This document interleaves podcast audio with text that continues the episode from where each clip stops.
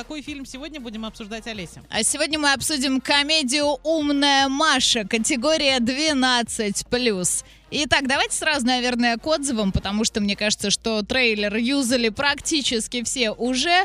А могут же снять хорошо, если захотят. И шутки не тупые, и сюжет интересный, и даже не избитый, и актеры отличные. Отдельно хочу отметить милейшую Ольгу Рыжкову. Надеюсь, мы не раз еще увидим ее в кино на ведущих ролях. Мне она очень-очень понравилась. Оль, скажи честно, ты в курсе, кто такая Ольга Рыжкова? Нет. Я тоже понять не имею. Но полагаю, что это та самая блондинка, Да, которая не брюнетка Да. самбурская, да? Да. Так, еще одно есть.